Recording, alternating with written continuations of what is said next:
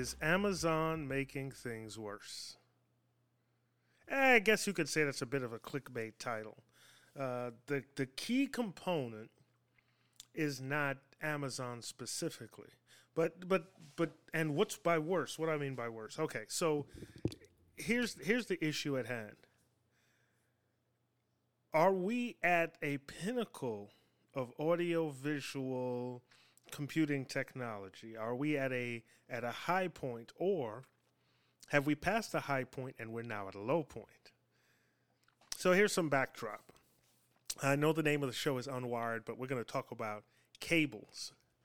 I came across something interesting. I've been um, recording with the Blackmagic ATEM Extreme ISO to get the ISO recordings. Um, and it's been proving to be efficient. I have one desk where I have the ISO recordings going into my SanDisk uh, little SSD drive, and then I bring that drive over to my editing station, connect by USB C, upload the video, and then I edit it. What I've noticed is I have no trouble recording, none at all. And I'm not using the same cable because it's a very short cable I use with ISO Extreme. I have a longer cable that I purchased off of Amazon, a USB C to USB C cable to plug into my computer. But I noticed the throughput was really slow.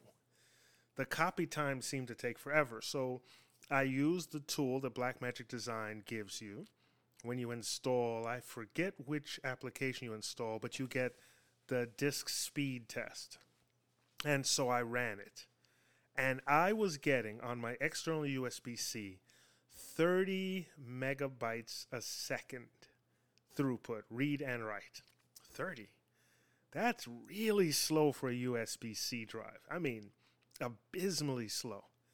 So I tried another USB C drive. I also tried an MSATA external adapter, and I'm getting 30 on all these different devices. I'm trying to figure out I have these Intel drives, these SanDisk drives. I'm always getting 30? That's crazy. I ran a test on my internal SSD, my internal MVM uh, MSATA drive. 900 megabyte write, 1300 megabyte read. That is 30 times the speed. Now, I know the internal bus isn't 30 times the speed of a USB drive. Okay? So, I tried a different cable, same speed. Tried another cable, boom, I'm getting 400 uh, megabytes a second write. I'm like, oh my goodness in this world of trying to be unwired, as my old co-host used to say, we're moving to a world where we're unwired. The wires still make a difference. Now, I've experienced this with Category Five versus 5E. The big difference there versus 6A. There is a difference in in you know length and speed that you can get from these cables because they're designated by their speed rating. SDI, you got to go between uh, RG6 and RG59, even though that gets a little bit more complicated. But that's a bandwidth issue, how much bandwidth they can uh, use and over what distance. So you do have designations, but when it comes to USB C and USB cables, you have USB C, but that doesn't mean you're getting USB C speeds. That's just the type of connector, that's just the end you can have a USB 3 cable. Is it uh, 3.0? Is it 3.1? Now that's not the cable. It's the uh, the card that you have. Is it is is the technology USB 3.0, 3.1, 3.2, blah blah blah. But the cables, you go on Amazon, you buy a cable, you think it should work. There's charging cables versus um, throughput cables versus transfer cables. There is a difference. Now, so go back to the question Is Amazon making things worse? Are we at the pinnacle of computing technology, audiovisual, or are we in a worse condition? And this leads to a bigger problem, even beyond just cables. I mean, it's something I learned, it's something I knew, but it's not something I, th- I knew as well as I thought I did. So, this wonderful Amazon basic cable I bought was throttling my speeds, my transfer speeds down to all it can handle was 30 megabytes a second, whereas I'm supposed to be getting 400. But how would I know?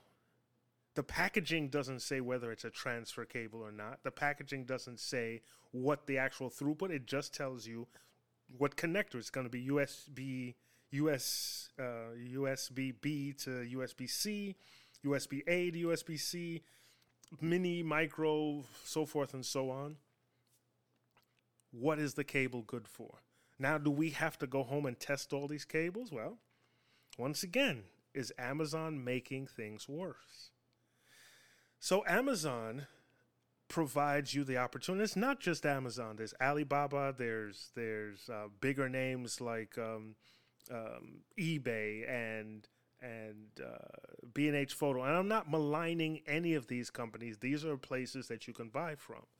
But Amazon, Alibaba, some of these other companies, they give you easy access to what you think you want. It's much easier than back in the day. Originally, the AV world was very, very, very expensive. You know, I remember making mixtapes with the cassette recorder. Now it's much easier with digital audio, you know, even beyond CDs. You just make an MP3, load it up onto a flash drive. But now look, there used to be a time where flash drives, you can trust them. You knew if you bought a SanDisk flash drive, you can trust it. It's long, long life, whatever. Now you go to these sites, you're buying things, and it turns out they're fake. They're they're showing us one terabyte drives you're buying, and then once you plug in and actually try to use it, it's faked, partitioned. It's it's pretending to be bigger. It's a 16 meg and it's pretending to be one terabyte, 16 gig, and it's pretending to be one terabyte. So you're being fooled because these things are easily accessible and cheap. There's an article I just read today where a person, and we all know better, there was a 16 terabyte external drive that was listed for $20. Come on, we all know that's fake. A 16 terabyte SSD is in, in the area of $3,000. So he bought it just to see what it was. And he says he avoids getting, you know, giving the money to them because he reports it as fake and then he gets his money refunded. So the seller doesn't get any money. But it turned out to be an SSD looking enclosure, but all it did was have a SSD reader in it, an SSD card in there, and the SSD card didn't even work. So that's obvious fraud. But now it's so much easier to get these. Back in the day, we would have to get on our in our vehicles or walk down the street to a local store. Oh, I miss you, CompUSA, and buy the equipment. And if you had any problem, you can go right back to the store. With um, with online purchases, you can buy something, have it there that same day, but let's say, for instance, you don't use it for a while, or you're buying it for a, a soon a project that's coming up. Then when you go to use it on the project, it's bad, and you've you've passed your 30 day return policy, and then you look and you check, and the warranty is only for 30 days. Or is Amazon, or a better question is, is the easy accessibility of fraudulent products making things worse? Well, once you add the word fraudulent in there, that's an easy answer. Yes. Easy access to fraudulent products, the hard ability. Well, but wait a second. I remember many years ago, I went with my then girlfriend to a store in Brooklyn to buy a printer. Nowhere on the printer box did it say it only has trial ink. Got the printer. I mean, we're talking, whew, it's a long time ago. Got the printer, got it back to the house. It set up the printer. She was able to do like 10 pages of her project. Boom, no ink. Ink's gone. It only came with a starter pack of ink. Never said anything on the package. So let's not pretend this is an issue that only involves unscrupulous companies. This was a big, well known company.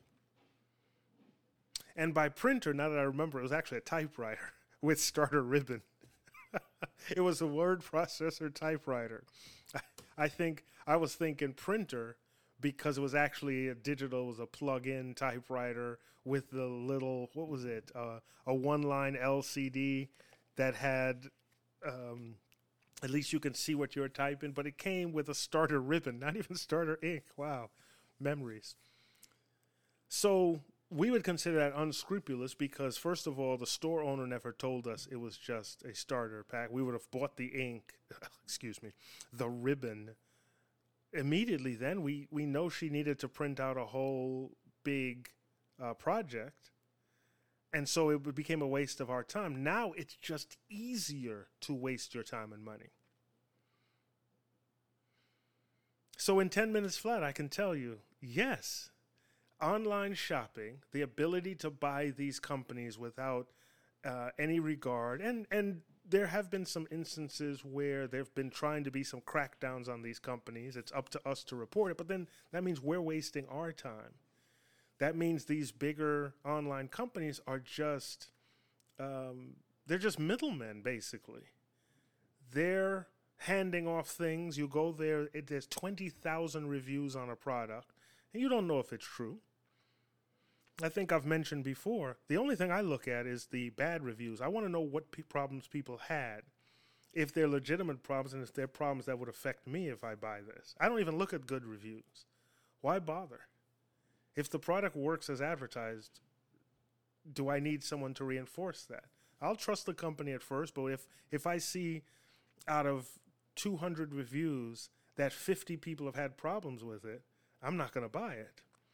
If I see a product, I'm not going to look at the 150 happy people.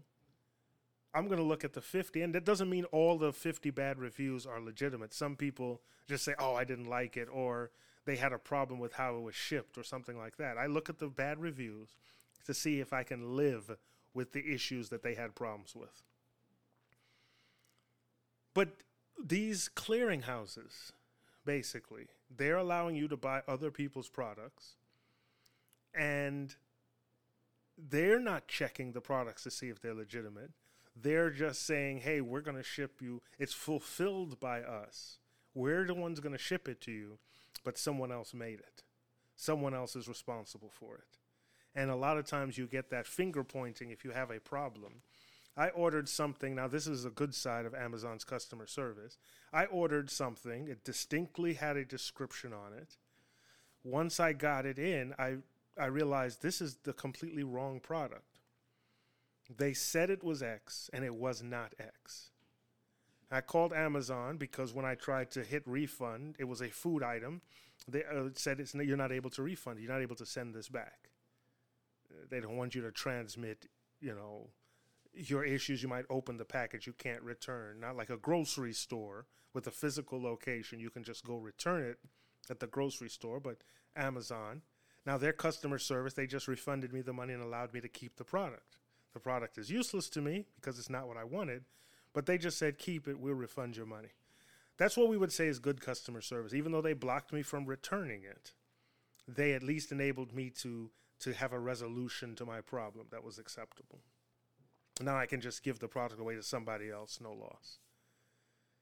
Those are the good instances. How many we've we've heard too many horror stories of people buying something it turns out not to be what they want, and then there's a bunch of finger pointing and you can't get resolution. So, in the AV world, in the computing world, is Amazon, is online purchasing, ease of access to all these products making things worse. There was a time when, as I said before, camera, video equipment, very expensive. Unless you bought some really terrible things, it was very expensive. And so the price has been reduced. And part of that is ease of accessibility to these products. But then you if you turn around and find out that even the major companies, let's say Canon batteries, you want to buy official Canon batteries. Uh, there was a big th- issue a while back where the batteries you were buying that said official Canon weren't even official Canon batteries. There's batteries that I took at a trade show and said, Hey, I'm having problems with this Canon battery. They looked and said, That's not a Canon battery. So, without proper checks and balances, things are actually a little bit worse. You have to do your research, you have to take your time, find the right products, really research and find out, and even then you can be taken. So, sad to say, online purchasing has made things a little bit worse. It's allowed more access to unscrupulous people. Is it really Amazon's fault? Yeah, if maybe if they did a bit more quality control and you're going to ask, well, how could they control? They sell millions of products. Well, that's their issue, isn't it? Maybe don't sell millions of products. Maybe only sell things that you can verify. And you'll turn around and say, "Well, what kind of business model is that? They're in the they're in the business of making money. Well, I'm in the business of not wasting my money." So if you're going to be an unscrupulous shopper, and I'm not saying specifically Amazon, they are just an example of an online process that includes many other vendors. Okay? But the fact of the matter is, as one of the biggest seller of counterfeit products, of of items that turn out to be um, non-working, now they have to beef beef up their customer service, which actually is harder to get access to sometimes. They are just an example of a system that needs a few checks and balances, and it's better if these systems, these companies put it in place themselves than wait for congressional approval to do it. So that's my take. What is your thoughts? Go ahead and, and email us. Uh, you can send an email to unwired at spaceage-llc.com. You can hit me up at Twitter at rbaker underscore spaceage. Um, what is your thoughts on this dilemma? What are your thoughts on are things better now that we have access to more things, many of which are just unscrupulous devices? That's my take. What's yours?